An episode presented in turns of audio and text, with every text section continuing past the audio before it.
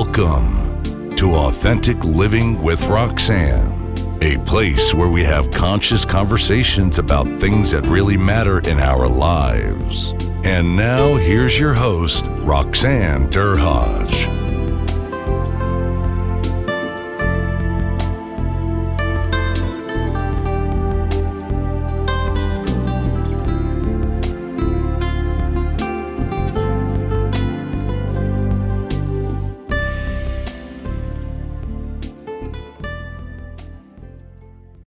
It's Roxanne Derhodge. I'm a mental health and wellness specialist and a corporate leadership executive coach. My new book, Return on Relationships, launching on June 10th, 2023, introduces the concept of return on relationships, a new metric for business growth.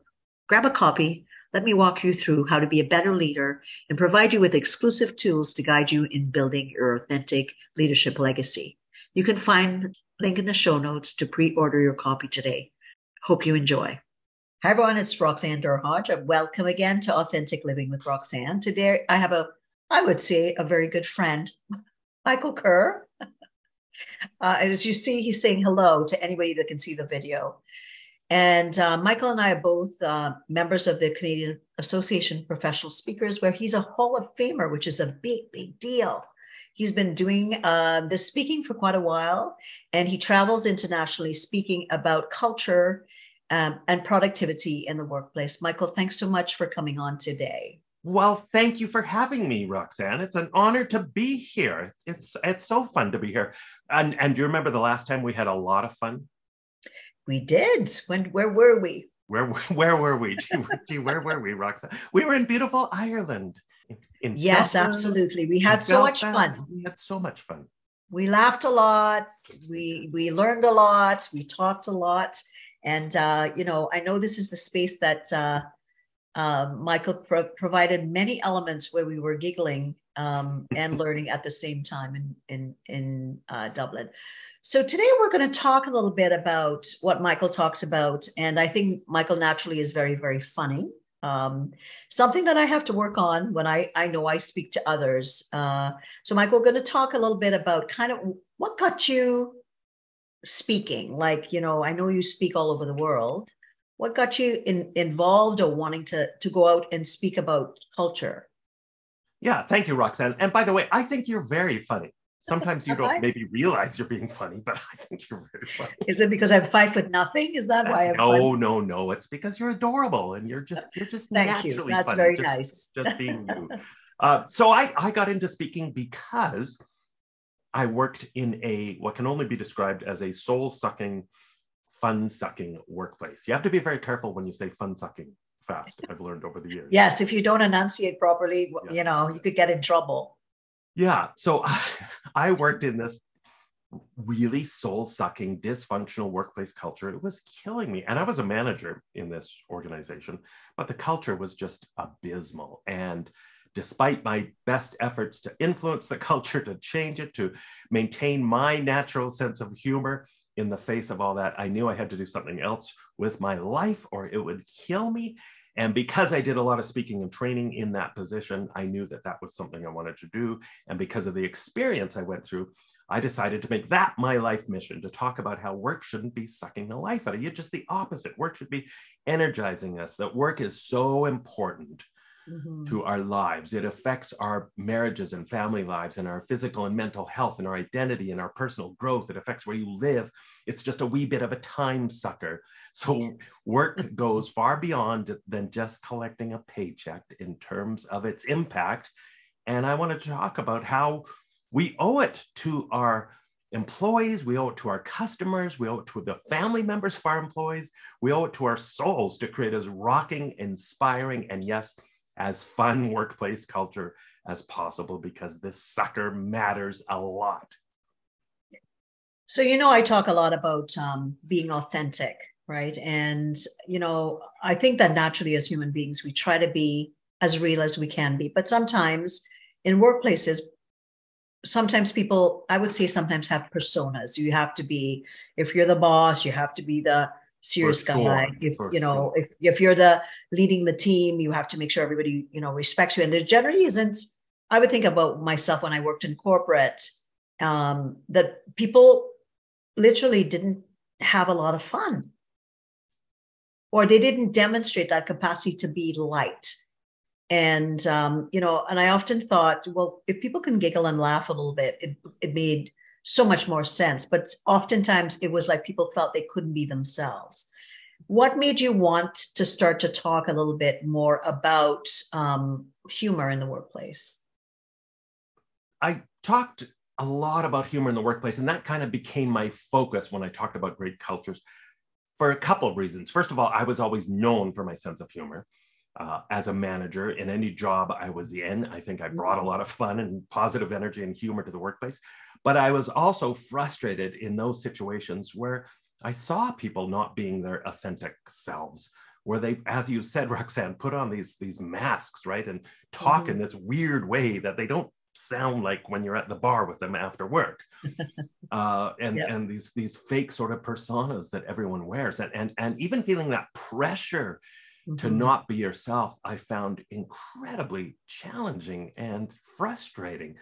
So I wanted to talk about humor because it's, I think, a great gateway to talk about so many other workplace issues. We know that it's a powerful driver of workplace culture success for so many reasons. It also reflects workplace culture success so it really was an evolution then you started to talk about corporate culture and what would enable people to be more productive and present i would say and then oh, and then because you're funny like you said you bring that with you that started to be implemented into your work as you did your your keynotes and and trainings. Is that what happened?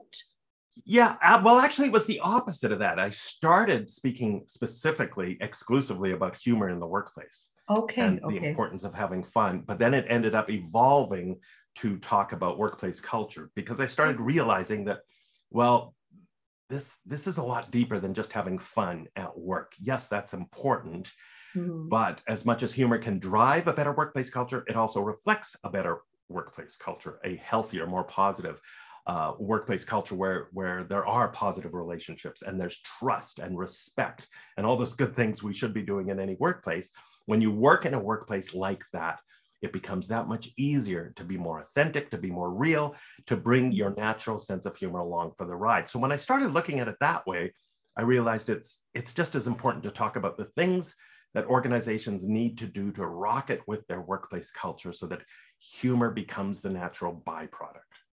So let's talk about some different sectors. We talk about manufacturing, we talk about hospitality, um, you know, we could talk about banking, and some of these sectors don't have, they're not, don't have much of a sense of humor, right? And right. people are going to listen to this and go, "Oh yeah, Mr. Kerr, how how am I going to go to the line and talk about being humorous, and that's going to make me feel better, right?"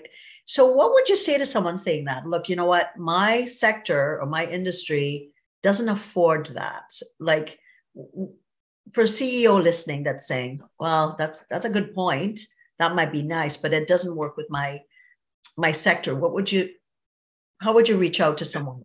It's a great question. And in fact, I just wrote a long blog on that very topic on my website about mm-hmm. how do you add humor into a more traditional conservative mm-hmm. organization or culture or industry where people perceive, oh, you know, we can't have fun. We're different than everyone else, right? Yeah. But yeah. I get it. You know, a lot of people they're not, you're not working in an amusement park mm-hmm. uh, so sometimes it can feel like it's more challenging but i have examples all over the world from every industry where people add humor it doesn't matter what you do for a living and a lot of that is just i think it's assumptions and it's perception that well we can't have any fun and really what i'm talking about ultimately is having greater success so mm-hmm. if you want to have greater success then this is one of the tools. It's not the only one, but it's one of the tools that can help you achieve greater success. So I think a starting point is to, to really look at the benefits of this and sell the benefits of it. Don't talk about, hey, we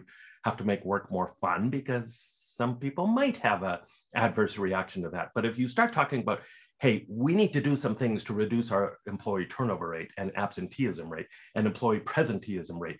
And we need to manage our stress and be more resilient and build a more resilient workplace culture and be more innovative and creative and communicate more effectively and work better as teams and build stronger relationships. All those positive benefits that we know a little bit of humor and fun and play can help us achieve. So focus on the end results and know that there is a mountain of research that shows that humor helps with all of those goals. So if you want to provide more remarkable customer service that is memorable, and you want to build a thriving, positive workplace culture, then I think you have to realize that this is no joke. And it's mm-hmm. not about taking our work lightly. It's, of course, it's not about taking our customers lightly. It's about taking ourselves lightly in order to take our work, in fact, more seriously and be even more professional. In fact, one of the things I say, Roxanne, that I think we can all relate to is when people take them it's it's about taking ourselves lightly right when people take themselves seriously especially those senior managers those ceos and top leaders the reality becomes no one takes you seriously anymore because you're taking yourself so darn seriously so it's about learning to laugh at the things you have no control over and mm-hmm. laughing at ourselves more in order to build connections build trust in the workplace build stronger relationships to be more approachable so I would say that that plays into vulnerability, right? Because if I can laugh at myself, then people go, well, you know, he or she is vulnerable. They, they, they see their flaws. And I mean, obviously, we're all flawed as human beings.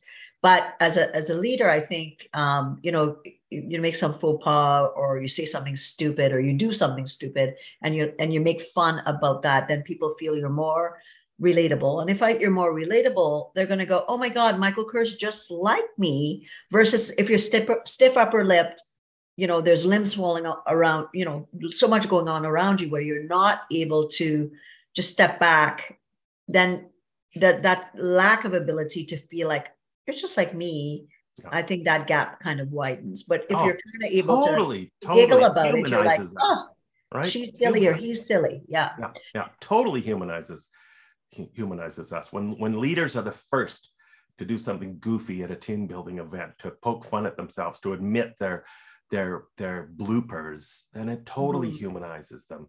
And and there's this relationship between humor and trust that we know from research as well, right? That people who share a positive, healthy sense of humor tend to be trusted more. And I think that mm. ties in as well to authenticity. The reason that relationship right, exists right is because when you laugh at yourself, when you bring your sense of humor along for the ride, you come across as more real. Those personas you talked about earlier, those masks that we wear, mm-hmm. they fall to the wayside, and you're just this this lovable, approachable human being that we can all relate to because you're not taking things so darn seriously. And I think it would collapse silos as well, right? If you, I think organization. When I think of well, when I worked in corporate, um, the leaders that had more that sense of um, being available, like if it's humor or just vulnerability, those those seem to be the business units that we worked better with versus the ones that were you know so stoic or you know insular the ones that were kind of you know the leaders that were more available and silly, it, those are the ones that it seemed to be easier to work, kind of collide in and out with those business units versus the ones that said, we're accounting, that's all we do, we don't do anything else. Um, and, you know, I know myself as an account executive, I found it more difficult dealing with those individuals. Um, you know, I'm not a numbers person. I will never be a numbers person. I'm not microscopic. So oftentimes I'd be laughing at myself, right? right? Because I'm thinking, oh no, I just missed that you know 2.5 cpi on this half a million dollar account oh geez and they're not thinking it's funny they're thinking this is going to cost a lot of money and they're not catching so funny roxanne not so funny exactly but um so you talked a little bit i'm just thinking the average senior person that's here when i think of corporate culture and change that takes a lot so let's say you're a senior leader and you're listening to this and there's been a lot of issues in your environment what are some of the things that they should start thinking? They might say, oh, this would be nice to implement. But we've had a lot of things not go so well. If I'm think, starting to think of an overall corporate strategy about changing my culture and having people lighten up, what are some of the things that I should be thinking about? As a as a senior leader. And yeah, and that's yeah. had some stuff happen that has maybe not been so nice. sure. And and back to your earlier point, Roxanne, too, right? It's not rocket science, right? We want to work with people who have a good sense of humor. They're more likable. So as a senior leader, this is really important. So I think it, it starts with self-awareness mm-hmm. and it, it starts by just reflecting on your own attitude, how you're coming across. Are you not just approachable, but I like to use the language over approachable because we know just from nature of your position, just from nature of the power that you hold with your job title, you can be scary to a lot of your employees. And if you want to create that psychological psychological safety in your workplace where employees can come to you with challenging questions and their concerns and their great ideas that you may be missing out on, you have to be uber over approachable. So being aware of just bringing a certain lightness and levity to how you interact with your employees, how you connect with them, being present, taking the time to connect with them is so important. And again, circling back to that idea of just laughing at yourself more, it is absolutely so, so important. So just being overly approachable with your sense of humor is, it may sound very simplistic, but it really is a key to so, so much. And that means you've got to as you said earlier, you've got to be a little vulnerable sometimes mm-hmm, to be able mm-hmm. to laugh at yourself. It's not always going to work. Uh, but the more you do that, the more you're going to create that, that tone, that lightness.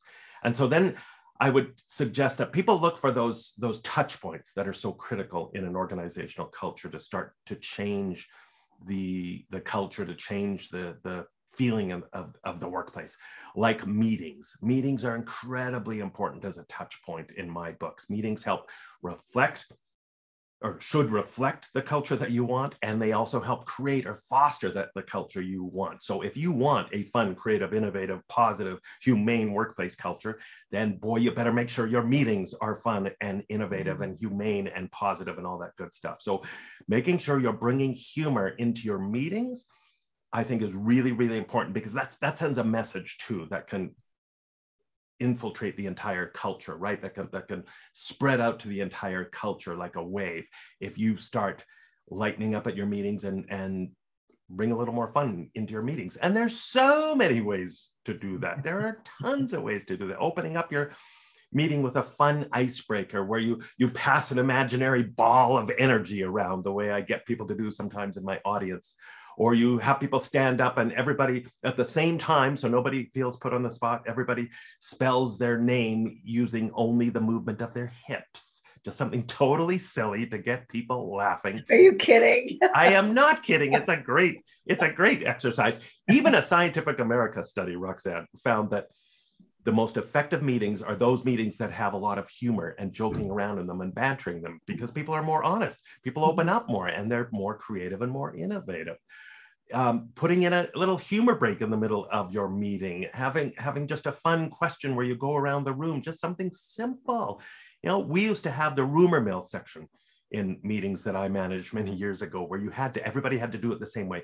You had to look up and down the table, lean in, and then whisper. Word on the street is, and then share your rumor, and it made it kind of goofy and playful which allowed people to share some uncomfortable things they had been hearing that otherwise they might not have wanted to share. So we did we did mm-hmm. all sorts of fun things in our meetings. What, did, what, what a nice thing, right? Because yeah. the rumor mill is oftentimes something that can go toxic and can end up being really, really uh, detrimental to uh, a team or a culture. But the fact that you can make fun of it, oh yeah, I heard so and so is doing this, and you kind of get it out there it, you know in the open and where people can then laugh about it and go oh my goodness you heard this or that. I love that. I, have never heard about that. The hip one is the, the the best so far though i have to admit. I have to try to see where I could use that. But that's how funny could that be, right? Yeah, um, right. And, and, and when you get people laughing in those serious situations, it, it just makes a world of difference in terms of how the conversation unfolds. And you can do it in virtual meetings, you can do it in person meetings, it doesn't matter. But again, back to my central point here meetings are an incredibly important touch point. Get your meetings right, and that can have at least a starting point on on your culture and then and then beyond that of course it's everything is is communication right it's all about communication communication communication so as a senior leader talking about this stuff first of all when you're presenting to your team to your organization lightening up, using a lot of humor, laughing at yourself helps a lot. It helps you again be more likable. So they're more apt to listen to your message and buy mm. your message. We know from the research, but also just using every communication opportunity point to send messages about your culture. I mean, really, we're talking about values here, right? And, right, and of course, of course. Making sure that everyone understands what your cultural norms are, that your values actually mean something, right? That that you're you're not just getting your team together once a year and holding hands and singing "We Are the World," because your values make you feel so good. As I always say, right? Who's going to disagree with your wonderful list of values? Every company has a mm. wonderful list of values. In fact, some of your competitors probably have the exact same list as you do. So, why are mm. some organizations rocking it, some teams rocking it, and some not? It's because those cliche sayings actions speak louder than words and talk is cheap. So, as a senior leader, you need to really, really clearly define what your values actually really mean in terms of everyone's behavior and attitude. Turn them into stories, turn them into examples, celebrate your employees that are superheroes when it comes to living your values out loud. This was such a great interview that we decided to turn it into a two part series. Be sure to tune in next week for part two so you don't miss out on the amazing content. Thank you for tuning in again. Before I sign off, I want you to consider what is it disrupting your bottom line? Just a reminder that my book, Return on Relationships, will be available on June 10th on Amazon, and it's available today on my website at roxannederhodge.com forward slash book. For more tools, insights, and anecdotes about your leadership story, consider pre ordering. You'll find the link in the show notes. Thanks for tuning in to Authentic Living with Roxanne, creating the space for positive, healthy change. Roxanne is a keynote speaker, psychotherapist, and coach. To work with Roxanne, visit roxannederhodge.com slash blueprint. We'll see you next time on Authentic Living with Roxanne.